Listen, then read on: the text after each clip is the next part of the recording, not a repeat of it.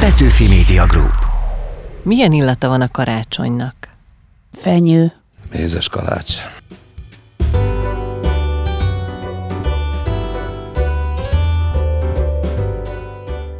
Semmiben sem nyilvánul meg olyan világosan az emberek jelleme, mint a játékban, mondja Tolstoy egyik figurája a Feltámadás című regényében, és mi arra gondoltunk, hogy játszunk, ismert alkotókkal, előadó művészekkel. Olyan kérdéseket teszünk fel nekik, amik néha meghökkentőek, furcsák, vagy talán annyira kézenfekvőek, hogy korábban épp ezért nem jutott eszünkbe megkérdezni tőlük. Mi lenne, ha? Játék a lehetőségekkel. Ez a kultúra.hu podcastje, Seres Gerda vagyok. Gyerekként táncolt a seprűvel, az ajtóval, és ha kellett, végigkapálta a földeket. Mikor Kocsis Enikőt három évesen beiratták a szülei táncolni, azonnal kiderült, ez az ő útja. Pitos Dezső később, kilenc évesen kezdte, az első koreográfiáját édesapja készítette számára, és rögtön díjat nyert vele. Vörös bort ittam az este, angyalom galambom, szeretem a bort című 3 plusz 2-ös lágerre készült el a fürdőszobánkban, és hát ezzel aztán a farsagon indultam, és ezért kaptam egy csoki tortát. Több mint húsz éve alkotnak egy párt, munkában és magánéletben. Ha nincs ott Dezső olyan, mintha valamit úgy nem vettél volna magadra, mintha otthon hagytál volna valamit. Engem. A Mi lenne, ha rendhagyó évzáró epizódjának játszótársai Kocsis Enikő és Fitos Dezső, akik generációkkal szerettették meg a néptáncot, és idén vezetésükkel jött létre új hivatásos magyar néptánc együttes. A tánc lelki állapot, most milyen lenne a táncotok? Az én lelki állapotom már így vigadozik, mert megyünk a karácsony fele, a család fele, a megnyugvás fele, úgyhogy én látom az alagút végén a fényt. Hát most az én táncom az szerintem egy jó lassú tánc lenne, mivel reggel van, de aztán lassan begyorsulna, az biztos. Mi lenne, ha cserélnétek és Enikő vezetne? Szerintem a Dezső nagyon jól venni a, az impulzusaimat, mert egy nagyon érzékeny ember, bár ezt szerintem sokan nem is gondolnák róla, mert nagyon, ő sokkal zárkózottabb egyéniség, mint én. Én hamarabb nyílok, de amióta így, ez a százezer év, amióta együtt vagyunk, azóta ő is már így szerintem sokat nyílt önmagához képest. Figyelmes lenne, jó csaj lenne. Hát igen, valószínűleg jó csaj lennék, mert lányt akartak, úgy, úgyhogy hát aztán én jöttem. Jól forognék, remélem én. Hát azért a lányoknak a dolga a táncban azért az nem mellékes, mint ahogy gondolják ezt a magyar néptáncban a lányokról, tehát ott nagyon kell pörögni, tudni, tartani a férfit, nagyon kell besegíteni, hogy hadd repüljön az a csizma, hadd csattogjon, hadd csapjanak rá, jó, de hát az kell egy jó, jó erős nő, aki tudja ezt tartani. Hát remélem, hogy jó, jó nő lennék, ha nő lennék. Az első táncban már kiderül a másikról az, hogy működik-e, hogy van-e kémia. Gondolom a tánchoz is kémia kell. Egyértelmű. Abszolút. Egyből kiderül szerintem. Tehát megfogod a derekát, megpróbálod elindítani, és vagy jön, vagy nem, ott már végig. Igen, hát még lehet rajta dolgozni, sokat persze, meg kell is, de azért szerintem kiderül az mindjárt az Igen. első mozdulatnál. ez ilyen láthatatlan erő, tehát nyilván ugyanazzal a fordulatszámmal forog valaki, és avval a megfelelő inger érzettel él valaki, akkor meg tudja találni a másik felé. Tehát addig, amíg állandóan voltunk egy adott közösségen belül, és ott ismertük nyilván egymást, azért én a párcseréknél alig vártam, hogy Dezsőhöz kerüljek, mert hiszen ő vele voltam így egy fordulatszámon, pedig akkor még nem is voltunk pár. Tehát Ez a Budapest tánc együttes? ez a Budapest tánc együttes volt, igen, akkor még mindegyikünknek más párja volt, de éreztem, hogy vele egészen más, tehát ő így röptett, és engem inspirált az ő energiája. Tehát, hogy ez, ez egy fontos dolog, tényleg kémia. Hát Enikőt meg jól lehetett röptetni, tehát ez egy fontos dolog, hogyha dobtuk el Köszönöm valamerre a, a hölgyeket, akkor azért ne essenek hasra. Hát Tenikővel nagyon jó a táncát, és még mindig nagyon jó táncolni, tehát most azért már nem tudom hány éve, lassan 30 éve táncolunk közösen. Hát, hogy mással is már táncolgattam, nyilván meg kell is, de azért nincs senki, aki a nyomába érjen, ez biztos. Tanítotok, koreografáltok, de még a mai napig rendszeresen táncoltok csupán a saját kedvetekre is, vagy ez azért kevésbé jellemző? Hát, Hát- változó, attól függ, hogy milyen a hangulat, meg milyen a helyzet, de nyilván, hogyha van olyan hangulat, meg olyan buli vagy bál, vagy akármilyen lehetőség, akkor azt kihasználjuk, mert azért ritka a lehetőség, hogy lehessen táncolni, mondjuk tényleg kedvünkre, Élő zenére. élőre így van, tehát hogyha van ilyen lehetőség, akkor egyértelmű, hogy táncra perdülünk. hogyha megszólal egy jó muzsika, és adott a lehetőség arra, hogy táncolhassunk, például most voltunk a Szerényi Béláiknak a, az esküvőjén, és akkor ott mi azért elég jól Hát hajnalig roptuk. leizzadtunk Dezsővel. Nagyon jó koreografálni, nagyon jó rendezni. Nyilván én már nem is nagyon kívánkozom a színpadra, tehát én attól már így eltávolodtam, de amikor belefáradsz a mozdulatba, annál nincsen jobb. Szóval az ugye az idegrendszeredet, a testedet átjárja, az érzéseidet, tehát hogy több impulzust kapsz azáltal, és az egy csodálatos dolog táncolni, tehát nem tudom, ezt így Az egy más ebbe- állapot, tehát táncolni az a, Igen. Az a legjobb, tehát amikor az ember repül, tehát nincs semmiféle más gondot, csak táncolsz, zenére szól, és elindítod, és megy, és megy, és pörög, és tudsz táncolni lendületesebben, lassabban, tehát vannak hullámok benne, tehát ennél jobbat szerintem, tehát hogyha valaki teheti, az csak táncoljon, ameddig csak bír. De szerintem ilyen a muzsika meg az ének is, tehát ezek így hárman így összefüggnek. Ezek tudják szerintem az ember lelkét a legjobban felszabadítani, meg a testét. De ez az ösztönösség megmarad akkor is, ha például színpadon egy kötött koreográfiát táncoltok? Az ösztönösségnek valahol meg kell maradnia, hogy az átütő legyen, de szerintem ott már a tudatnak is ott kell lennie, hiszen ott valamibe be kell helyezni ezt a mozdulatot. De ha csak felmondás, és ha csak kódrendszerben dolgozik, akkor szoktuk mondani azt, hogy iskolaszagú.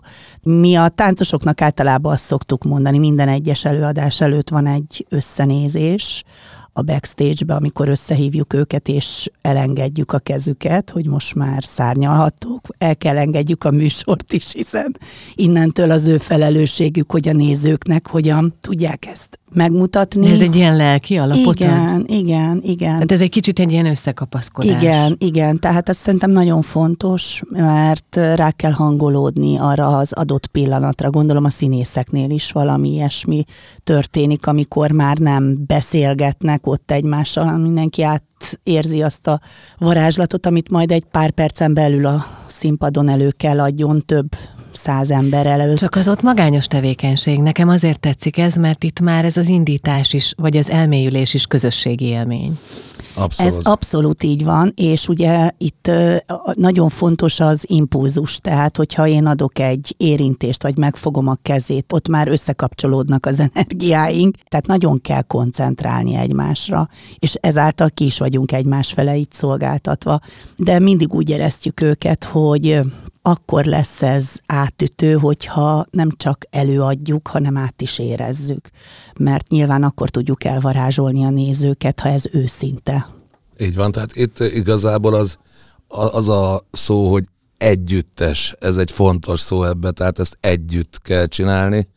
Együtt kell a csodát megteremteni, létrehozni, tehát külön-külön is nagyon jónak kell lenni, de hogy ezt együtt tudjuk csinálni, tehát össze kell nézni, össze kell fogni, mind amikor közösen hát áramot mondjuk termelünk, tehát hogy fogom, fogom, és így rajtam is megy át, ő rajta is, és akkor ez a nagy energia az egyszer csak robban kifele, és ezt látja meg a néző. Igen, és Hogyha ez itt, így itt átjön. inspirálják is egymást nyilván, tehát ezek az összenézések, és hát a zenekar, a zenéből merítkezés, tehát a zenével való fúzió, ez is egy nagyon Hát és ha fáradsz, azt szoktam mondani, hogy ha már ugye egy kicsit kifáradnál, már pedig ezt nem lehet, úgy, hát, hát ugye, tehát ez, hát ilyen nincs, de persze van, hát akkor a másikból szívjad ki, tehát ő, ő pedig toljon még neked, tehát még adjon, tehát ott van a primás, akkor belőle szívjuk ki, tehát hogy ezeket így egymásnak adjuk, kapjuk, és ebből lesz ez az egész, ami egyszer csak tényleg aztán egy ilyen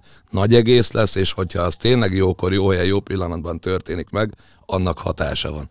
Most itt vicceltünk a szerepcserével, de miért fontosak mégis a hagyományos szerepek? Hát ez fontos ebben a kultúrában, hogy ki hordja a nadrágot, és ki hordja a szoknyát. Ez egy nagyon fontos dolog. Például, amikor mi terepre járunk falura, akkor mi nem csak táncokat gyűjtünk, hanem megismerjük ezeket a csodálatos embereket, akiknél még nagyon fontosak például ezek a szerepek, tehát hogy mi egy nő feladata egy családon belül, mi egy férfi feladata. Tehát sok-sok tanulni valót hagynak ránk ezek az idős hagyományőrző mesterek, mert azok a kiemelkedő falusi közösségen belül egy fontos helyet, fontos szerepet betöltő emberek, egyéniségek, akiknek a táncait mi visszatanuljuk, azok olyan méltó helyen voltak, tehát aki nagyon jó táncos volt, az egy ilyen megbecsült közösségi ember volt, és básban is jó volt. Rengeteg archívgyűjtés van, hál' Istennek, ami nekünk egy ilyen tiszta forrás, amiben mindig meg kell mártóznunk és innunk belőle, hogy jöjjenek az újabb és újabb információk, illetve hogy minden hitelessé tudjon alakulni a, a mi kezünk, lábunk alatt, és olyan hagyományőrző mesterek, idős emberek, barátaink vannak, akár Gyimesbe, Kalotaszegende sorolhatnám azokat a helyeket, ahol mi már megfordultunk Dezsővel, és abszolút segített nekünk a mindennapi életünkben is az a tudás, amit tőlük próbáltunk így kiszívni, vagy megtudni, vagy rávilágított minket egy gyűjtés, amikor beszélgettünk velük. Tehát tényleg az, amit a Dezső itt az elején elmondta, hogy a nő szerepe ugye nem egy olyan nagyon aláhúzott a magyar néptáncban, mert ugye itt a férfi a dominancia. Közben nem így van, mert hogy abszolút attól erős egy férfi, hogy mellette ott van egy erős nő, és hogyha ezt megfigyeljük a mindennapi életbe is így van, és hogy a családot kitartja össze. Tehát nálunk is most mi azért vagyunk egy ilyen, azt mondjam, hogy ilyen Hát most nem tudom, hogy... Hát a férfi a hogy, családnak hogy, hogy talán azért vagy, feje szokták mondani. Igen, a nő pedig a nyaka, a nyaka, aki... Hát, hogy ez egy nagyon jó mondat, és ez hát valóban szerinted így van. nagyon jó mondat, szerintem nem biztos, hogy csak így van, de igazából, de igazából igen, tehát, hogy, hogy ezek a láthatatlan erők, ezek, ezek jól tudnak működni. Most nem azt mondom, hogy mi nem vitatkozunk, de nagyon jó kiegészítjük egymást a munkában is, meg hát nyilván az, a hétköznapi életben is, de nagyon fontos például a tanításnál, akár gyerekekről van szó, akár felnőttekről, hogy van egy nő és egy férfi minta. És az, hogy például ezek a gyerekek, akik elkezdenek néptáncolni, érzik azt, hogy a fiúnak igenis, hogy erősnek kell lenni, hiszen a nő attól érzi magát biztonságba, hogy van egy határozott elképzelése a férfinak, és mondjuk vezeti a lányt a táncban. Hát a fiú vezet, szoktuk Péld, mondani. Vannak ilyen gyakorlatok, amikre így rá lehet vezetni a gyerekeket, hogy a lányok becsukják a szemüket, és tartják a karjukat, és készfogással egy ilyen pszichológiai gyakorlatnak is felér különben, hogy rábízom magam egy másikra, és ő vezeti a térben, mint egy autó. Tehát, hogy így közlekedik vele, nem vezeti neki a másiknak, gyorsít rajta, lassít rajta, és ezeket az impulzusokat veszi. Tehát, hogy valahol itt kezdődik a, az egymásra figyelés. Úgyhogy mi nagyon szerencsések vagyunk szerintem, hogy a szenvedélyünk, a hivatásunk, mert ebből nagyon sokat kapacitálunk a hétköznapi életben is. És mondd, Enikő hagyja magát, mert hogy azon túl, hogy rendkívül nőies jelenség, nagyon karakán. Ez így van, így van. Hát hagyja magát, nem hagyja magát. Én se hagyom magamat. Tehát pont ez a jó ebben, hogy, hogy a meccseinket meg vívjuk. Vívjuk mi, persze, természetesen. Nem hagyja magát, de hát ez így jó, mert így lesz belőle talán a végére jobb. Tehát, hogyha neki van egy jobb gondolata, jobb ötlete, akkor hát azt kell rám mondanom sajnos, hogy hát ez jobb. És akkor e- sajnos. elfogadom. Hát nem sajnos, de... nem ügyeskedsz, tehát nem hát, de azért szoktam, egyet. mert akkor nekem is lesz egy jobb ötletem hirtelen egy év, és akkor így mindenkinek mindig, mindig egy jobb, és a végén pedig akkor reméljük célba ér a legjobb. De nem csak ötleteken szoktunk így viaskodni, hanem igazából, amikor dolgozom. Nekem a gyerekek után így visszatérni a munkába olyan fura érzés volt olyan, mintha egy kicsit ez a határozott kocsisenikő ilyen bizonytalanná vált volna. Meg kellett tanulnom, hogy nekem van két gyerekem, és mellette ott vannak a csoportjaink. Tehát olyan, emlékszel, hogy nagyon nehéz volt, főleg a saját csoportjainkba visszatérni, hogy Mert, akkor hogy már milyen... más volt a legfontosabb? Vagy... Igen, valahogy így a súlypontok máshova rendeződtek, hogy ugye egy kicsit elvesztettem az önbizalmamat. Hát hogy... mert akkor már én csináltam mindent, tehát Igen. hogy én csináltam, csináltam, és hát abban nyilván nehéz visszajönni, meg nekem is, hogy akkor tessék itt a helyed, és akkor gyere, tehát én inkább nyomtam, hogy haladjunk, hát, de hát, igen. Tehát, hogy ezeket így nehéz volt, de aztán utána nem kellett az erre olyan sok idő szerintem. Nem, nem, nem, csak egy, egy, vissza- egy átállási idő volt. De nekem például rendesen. nagyon fontos az, hogy ha nincs ott Dezső olyan, mintha valamit úgy nem vettél volna magadra, tehát mintha otthon hagytál volna valamit. Hát valamit engem. El, valamit, valamit elveszítettél volna. Tehát, hogy nem vagyok teljes. Tehát, hogy annyira össze lehet csiszolódni, hogy egyszerűen utána már ilyen fizikális fájdalmat érzel, hogyha nincs ott a másik. Na ebben is szerencsések vagyunk, mert azért az ember úgy nem mindig találja meg a másik felét egyből, és szerencsére nekünk ez így összejött, azt hiszem. Mi lenne, ha nem vinnétek haza a munkát? Igazából nem tudom, hogy mi az a Hát nem munka. tudom, mi lenne.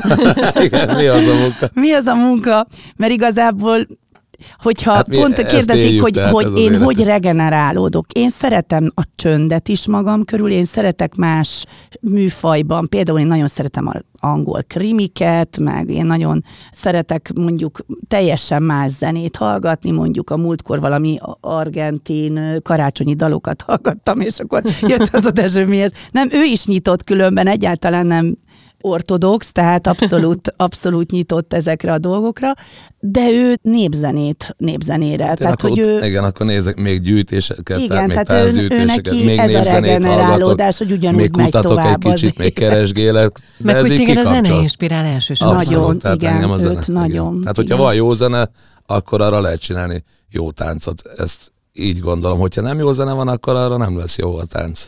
Hát, hogy nekem fontos, hogy jó zene legyen mindig. Ez egy fontos Tehát nem a dolog. történet érdekel, vagy az, hogy mondjuk az aranyballadákkal lehet Érdekel, érdekel minden. Az inkább engem érdekel. Minden, minden, igen, téged is, de Tehát hát ez így le engem is, osztva, de hogyha hogy- jó zene van, hogy akkor abban a jó zene, lesz. zenéért felelős, és én ebben nagyon adok is az ő véleményére. Tehát az összes olyan egyedi dolgom, amit mondjuk nem ketten csináltunk, hanem mondjuk én, akkor ott a Dezső a zenében nekem rendkívül sokat segített, ott bújta a, a gyűjtéseket, megtalálta azt a Mária éneket, ami nekem oda abszolút passzolt, és nyilván engem is inspirál a jó zene, hiszen pont most volt a koreográfus estem a Hagyományok házába, és akkor ott a lányokkal, a dalindás lányokkal, a Tímásárával, a Nádasdi Fannival, meg a Pár Júcsival beszélgettük, hogy annyira gyönyörű volt, elénekelték, ma Sebő egy nagy kedvencünk volt, és elénekelte nekem a Vörös Sándornak a Vesztriz, nem? Vesztriszt, igen, és mondom, ettől én nekem mindig így beindul egy ilyen borsózás a lábamba, és így lefut a bokámig. Azt mondja a Julcsi, hogy neked ott szokott elindulni, nekem a vállamból. Elkezdi a Dezső, nekem meg a tarkomból. Tehát, hogyha van egy jó muzsika, az azért úgy az embernek a, az idegrendszerére, vagy nem tudom, az a lelkére úgy hat, hogy biológiailag is kisül valahol a testünkön, tehát, hogy ez mindenképpen megindító egy táncosnak a zene, tehát ez fúzióban vagyunk, tehát nem is lehet nélkül elképzelni a táncot. Dunántúliak vagytok, de mi lenne, ha gyimesbe születtek? Hát nyilván akkor jobban ropogtatnánk, bár azért mo- most is próbálkozunk vele, hogy jó legyen. De ez egy, hát ez egy jó kérdés, hogy mi lenne Én szerintem egy tök jó gazdasszony lennék, mert én nagyon szeretek dolgozni. Tehát, hogy én kérdezik, hogy mi kapcsol ki, például még a takarítás is ki tud kapcsolni. Nagymamám falun élt, és voltam 12 éves, és mentünk kukoricát kapálni. Hát a nagyanyámnak a nagyapja a Savanyú Jóska bandájába volt betyár. Nagyanyám egy ilyen karakán fehér nép volt, hogyha nem úgy viselkedett az ura, azért az pórul járt. Tehát, hogy egy ilyen nem És volt maradt így is a gyökerek, de Na, ez így van nálunk. ettől függetlenül én is kapáltam, és hát lehagytam mindenkit. Engem annyira inspirált az, hogy én nagyon szeretek dolgozni. És azóta kapálógép Sajnos mi- cégek őt keres. Nagyon jó kapálok, de kaszálni is megtanultam az apukámtól. Tehát, hogy én nagyon szeret, ha valamit csinálok, akkor azt nem úgy fél gőzzel, hanem százszázalékosan. Tehát, hogyha gyimesbe születünk, én szerintem egy nagy gazdaságunk lenne, és nagyon sok gyerekem. Tehát, hogy a táncos létem miatt kicsit kitolódott a család Később jöttek a gyerekek, de azt nagyon bánom, mert hogy két csodálatos gyerekünk van, hogy ez kár, hogy nem mondjuk nyolc, de nyilván ennek így kellett lennie. Nem biztos, hogy táncosok lettünk volna, de az sem kizárt. Hát szerintem biztos maradt volna minden hasonlóképpen, csak éppen gyümesbe születtünk volna. Azt gondolod? Persze. Dezső, melyik volt életed legemlékezetesebb csoki tortája? Életem legemlékezetesebb csoki tortája. Hát a gyerekkoromban táncos akartam lenni, de akkor még csoportba nem táncoltam, és hát apukám mondta, hogy hát akkor ő majd csinál rám egy táncot, és a Vörös bort ittam az este, angyalom galambom, szeretem a bort című 3 plusz 2-ös lágerre készült el a fürdőszobánkban, és hát ezzel aztán a farsagon indultam, mint hát produkció, és ezért kaptam egy csoki tortát. Hát ez egy meghatározott csoki torta volt. Az, hogy milyen volt a torta, nem tudom, de hogy hát azóta táncolok, az biztos. Enikő, mi van, ha a szüleit három évesen mondjuk más sportra iratnak be? Nem, nem tudom, azt mondják, ez a gyerek annyit mozog, menjen el úszni, vagy valami más találnak ki. Elvihettek volna úszni is, meg különben művészi tornáztam is, de olyan érdekes, mert az ajtóval átvetőztem, a seprűvel táncoltam, a, az anyukám összes magas sarkú cipőjének szinte kicsámpásítottam a sarkát, mert az kopogott, és az alsó szomszéd, akit úgy hívtak akkor, hogy Csári Béla, és ebben fenyegettek, hogy fel fog jönni. Tehát, hogy én egyszerűen a zene, ha megszólalt, én táncoltam, és hál' Istennek a drága szüleim is fantasztikus táncosok voltak, és olyan érdekes, hogy nekik azért annyira nem találtak egymásra lelkileg.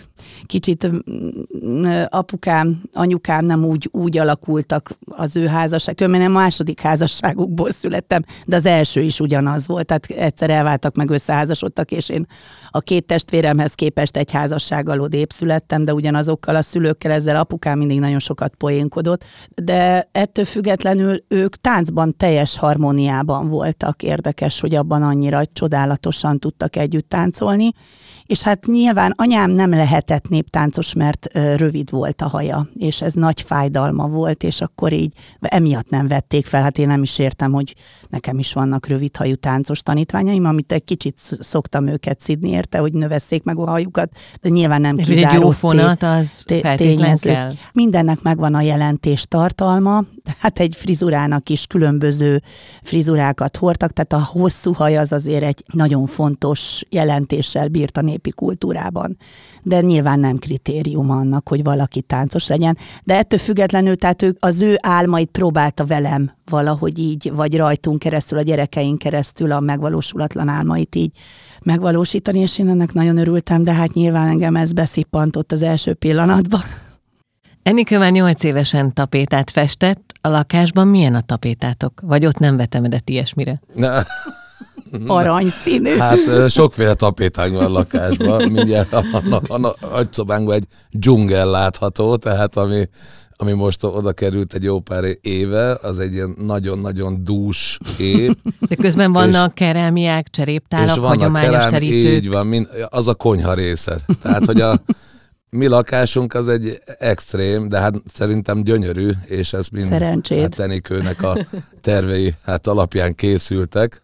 Tehát van benne mindenféle dolog, de szerintem harmóniában. Festett református templomokban lehet látni ezeket a gyönyörű festett kazettákat, azt kitaláltam, hogy az előszobában milyen jó lenne egy ilyen és ott például sötét-zöld a fal, és akkor az én családfám, meg a Dezső családfája egy kazettát képez, de egyik kedves volt táncos barátunk festette, és mindenki, amikor jön hozzánk, az így el van ájul, vagy úristen, ezt melyik templomból szereztétek. Mondom, ez ide készült. Nem, nem raboltuk De tényleg, tehát, hogy nekem a kedvenc korszakom a szecessziót. Én nagyon szeretem a szép dolgokat, és azt is nagyon szeretem, ha szép dolgok vesznek körül, és nagyon fontos, hogy hazamegyek, és akkor ott azt érzem, hogy ezek így jó hatással vannak rám. Például ez is egy pihentető dolog, amikor szép dolgok vesznek körül, és szép tárgyakkal, vagy napi kapcsolatban a, a saját életteredben. Például ebben is nagyon egyformák vagyunk Dezsővel, mert mind a ketten nagyon szeretünk bolha piacra járni, és veszélyesek is vagyunk, Igen, mert szarkatípusok mind a, a ketten, gyű, a gyűjteményünk, tehát a Dezsőnek annyi faragott botja, baltája és fokos sorsa van, hogy egyszerűen múzeumot lehetne van, belül. Tehát az a baj, hogy viszont egy idő után ezek a tárgyak elkezdenek minket így megfojtani, és az életterünket leveszik, de hál' Istennek mindig találunk erre megoldást, hogy, hogy hova tudjuk. Hol az egyik raktárunkba, hol a másik ö, raktár. Anyukámhoz viszek haza, tehát, hogy így hát örül tudom neki így. nagy anyukája, hogy hozzáviszik. Igen, amikor már így úgy gondoljuk, hogy az anyunál jól fog kinézni. Ahogy megfér otthon a dzsungeltapéta meg a szőttes, hogy fér meg a táncban a modern és a hagyományos?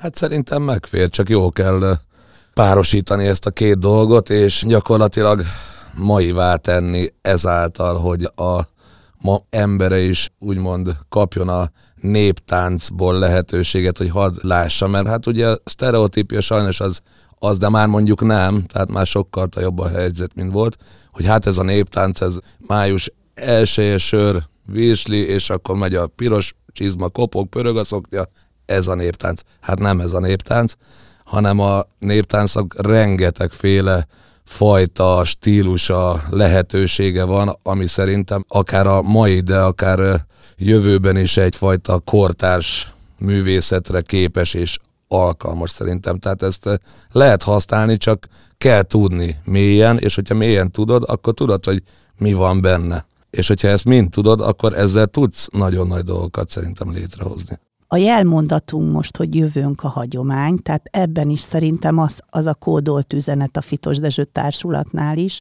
hogy de akár a többi csapatnál, ahol dolgozunk, Győrben, Szentendrén, a Fonóban, hogy igazából hiszünk abba, hogy ez egy kortárs művészeti alap. Tehát nyilván mi is, mi is ebben, én 76-ban születtem, Dezső 79-ben, tehát mi is most élünk, most lélegzünk, ezt a levegőt szívjuk, és, és igenis van Barbie babája a gyerekemnek, és faragtunk Halloween tököt, tehát hogy ettől függetlenül tudjuk, hogy november 1-én mit ünneplünk, minden szentek halottak napja, mi is kimegyünk, a, tehát vannak a, a régi hagyományai, élményeink, és nyilván kialakul meg, hozzárakodik egy csomó új, és nem lehet szemellenzővel. De hát ez így volt régen is, tehát mindig jött hozzá valami plusz Nyilván, de az dolog. értékeket meg kell őrizni, tehát ez a legfontosabb szerintem, hogy az értékeket áttörökíteni, és valahogy úgy eljuttatni a ma élő emberek számára is, akiknek érzelmi kötődése ezután a műfaj után nincsen, hogy érthető legyen, és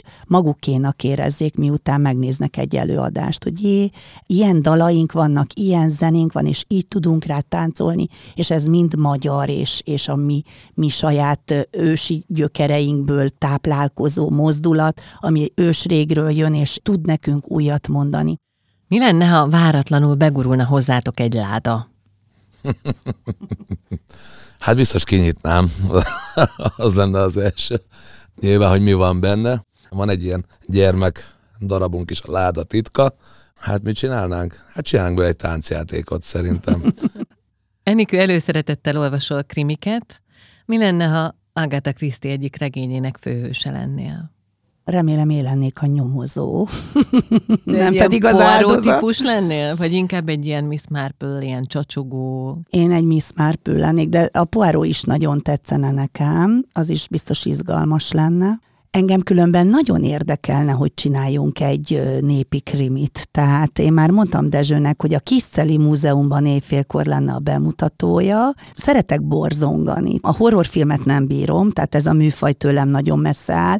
Már ami nagyon éles, már az Dezső tudja, hogy én ott vagy sikítozok, vagy... Igen, vagy, vagy én mesélem neki, hogy mi történik. Mert nem merem nézni, film. tehát hogy ilyen szinten így félős vagyok, de, de borzongani szeretek, és a rejtélyeket is szeretem. Tehát szeretem szeretem a meséket, szeretem a misztikus történeteket. Szerettem már a faluban is azokat a történeteket, ami mondjuk egy ilyen hiedelemmondák köré csoportosul. Én például azt nagyon élvezem az esti meséket, nem csak a gyerekeim várják, hogy én meséljek, hanem én is nagyon szeretem, és rengeteg gyerekkönyvünk van, tehát, hogyha egy Agatha Christie regényben lehetnék, akkor nagyon szívesen lennék én a nyomozó, aki a rejtélyeket és az összefüggéseket megpróbáljam megoldani és kitalálni. Lehetne krimit színpadra vinni tényleg? Szerintem lehetne, igen. Ezt már régóta gondolkodunk, hogy egy ilyet kellene csinálni. Szerintem lehetne, és szerintem lesz is majd belőle valami egyszer, csak igen, van egy olyan, olyan gyűjtemény, hogy Ponyva Pitaval, ahol pont ezeket a régi történeteket, gyilkosságokat, meg fűzi egy rablásokat. Tulajdonképpen az aranyballadák közt is persze abszolút, van ilyen. Igen, az abszolút. is, így van, így van, így van, az is egy kedvenc. Vagy a Bernarda Alba háza, az, az is egy ilyen igen, pszichotriller, igen, vagy igen, nem tudom. Igen, én most erre készülök éppen, tehát most minden, ami ezzel kapcsolatos, az engem nagyon vonz célkitűzésem, hogy egy Bernald Alba spanyol történetet egy magyar kis közösségen belül megteremteni, arra fókuszálnánk, hogy egy ilyet kitalálni, ahol több nő össze van zárva, és egy erős, szigorú anya, aki őket nem engedi érvényesülni, miközben az ő madár lelkük szép és szabad, és éppen a társkeresés fele, a szerelem fele orientálódnának, és vissza vannak folytva. Tehát ugye ez is egy igen, egy ilyen lélektani történet lenne, ezek engem így érdekelnek. Egy ilyen erősen női történetben mi a te feladatod? Hát Hát az erős női Ezt történetekben ott vannak a férfiak, hiszen róluk, férfiak. Szó, róluk szólnak az erős női lélektani történetek, az ő hiányuk, vagy az ő irántuk érzett vágyódás, ott lesz a Dezső is. Hát azt még nem tudom miben, de biztos majd jelen leszek benne valami szinten. A közösségi oldalatokon rendszeresen bemutatjátok a társulat tagjait, és egymásnak tesztek föl kérdéseket. Most akkor én is kérdezek ebből egyet. Ha lenne egy kristálykönyv, amiből bármit megtudhatnátok a jövőtökről, mire lennétek kíváncsiak? Hát ez egy jó kérdés. Hát itt találtátok ki. Igen, de én, én még csak márciusban jövök, úgyhogy addig, addig Nem még biztos, gondolkodok. neked is. Egy kicsit én már... spoilerezünk. Igen. Igen. Én akkor előbb válaszolok, mert én már válaszoltam erre. Én nem szeretném megtudni a jövőmet. Az unoka húgom, a bátyám kisebbik lánya, aki állítólag nagyon hasonlít rám minden lélektanilag is, meg fizikálisan is, ő színésznő Nagyváradon, Annának hívják. Ő folyamatosan jár nőhöz, és én még soha nem mertem elmenni, mert nyilván ezek is ilyen hiszünk, nem hiszünk benne, nyilván ezt is lehet így, így mondani. Nem is az, hogy hiszek vagy nem hiszek, nem ez a kérdés, hanem nem szeretném tudni. Tartanék tőle én Igen, is. tehát... Én sem merném tudni, mi lesz a jövő. Ha azt mondanák, hogy tényleg ez egy valóságos dolog, hogy előre tudsz menni a jövőbe, én nem a jövőt szeretném látni, vagy ha, ha látni szeretném, akkor a gyerekeimet kíváncsi lennék, hogy majd milyenek lesznek az ő unokáik, és megtalálja, de attól is félnék, hogy, mit látok, de a múltban nagyon szívesen visszamennék. Tehát, hogyha lehetne választani, hogy hova mennél a jövőbe vagy a múltba, én a múltba visszamennék. Hova esküszöm. mennél? Hát én megismerném a nagy ük nagyapámat, az ük nagyanyámat, akik a, a sokorói hegyek lábánál laktak, és nagy családjuk volt visszanéznék esetleg egy, hogy akkor milyen volt egy mulatság, tehát hogy mondjuk az 1800-as években milyen volt egy falusi mulatság, hogy úristen, elmennék Kalotaszegre hogy adiék, amikor ott ültek Bánfi Hunyadon a templom kertjébe, hogy az milyen volt, vagy Nagyvárad, nem tudom, szóval, hogy valami ilyen időutazást tennék szerintem, hogy így vissza a múltba, de a jövőben nem biztos, hogy szeretnék Hát én is látni. a múltba mennék, ez, ez biztos. Hát a jövő az, egy, az mindig egy kérdő, hogy mi lesz a jövő. Senki nem tudja, de gondolom ez direkt van így kitalálva, hogy ne tudjuk, hogy mi lesz a jövőnk. Úgyhogy a múltba szívesen lennék például, és egy Martin Györgyékkel szívesen járnám a, az összes helyszínt, és mennék velük gyűjteni, kutatni, az engem biztos, hogy hát érdekelne. Tehát, hogy ott mondjuk Tinka mellett egy tíz évet dolgozni, az azért nagyon jó lenne körbejárni itt a magyar nyelvterületet, és a, amiket már tudok, hogy milyen gyűjtések voltak, vagy hát készültek, azokat nyilván körbejárnám vele, és ami hiányzó részleteket meg még hozzá tudnánk venni.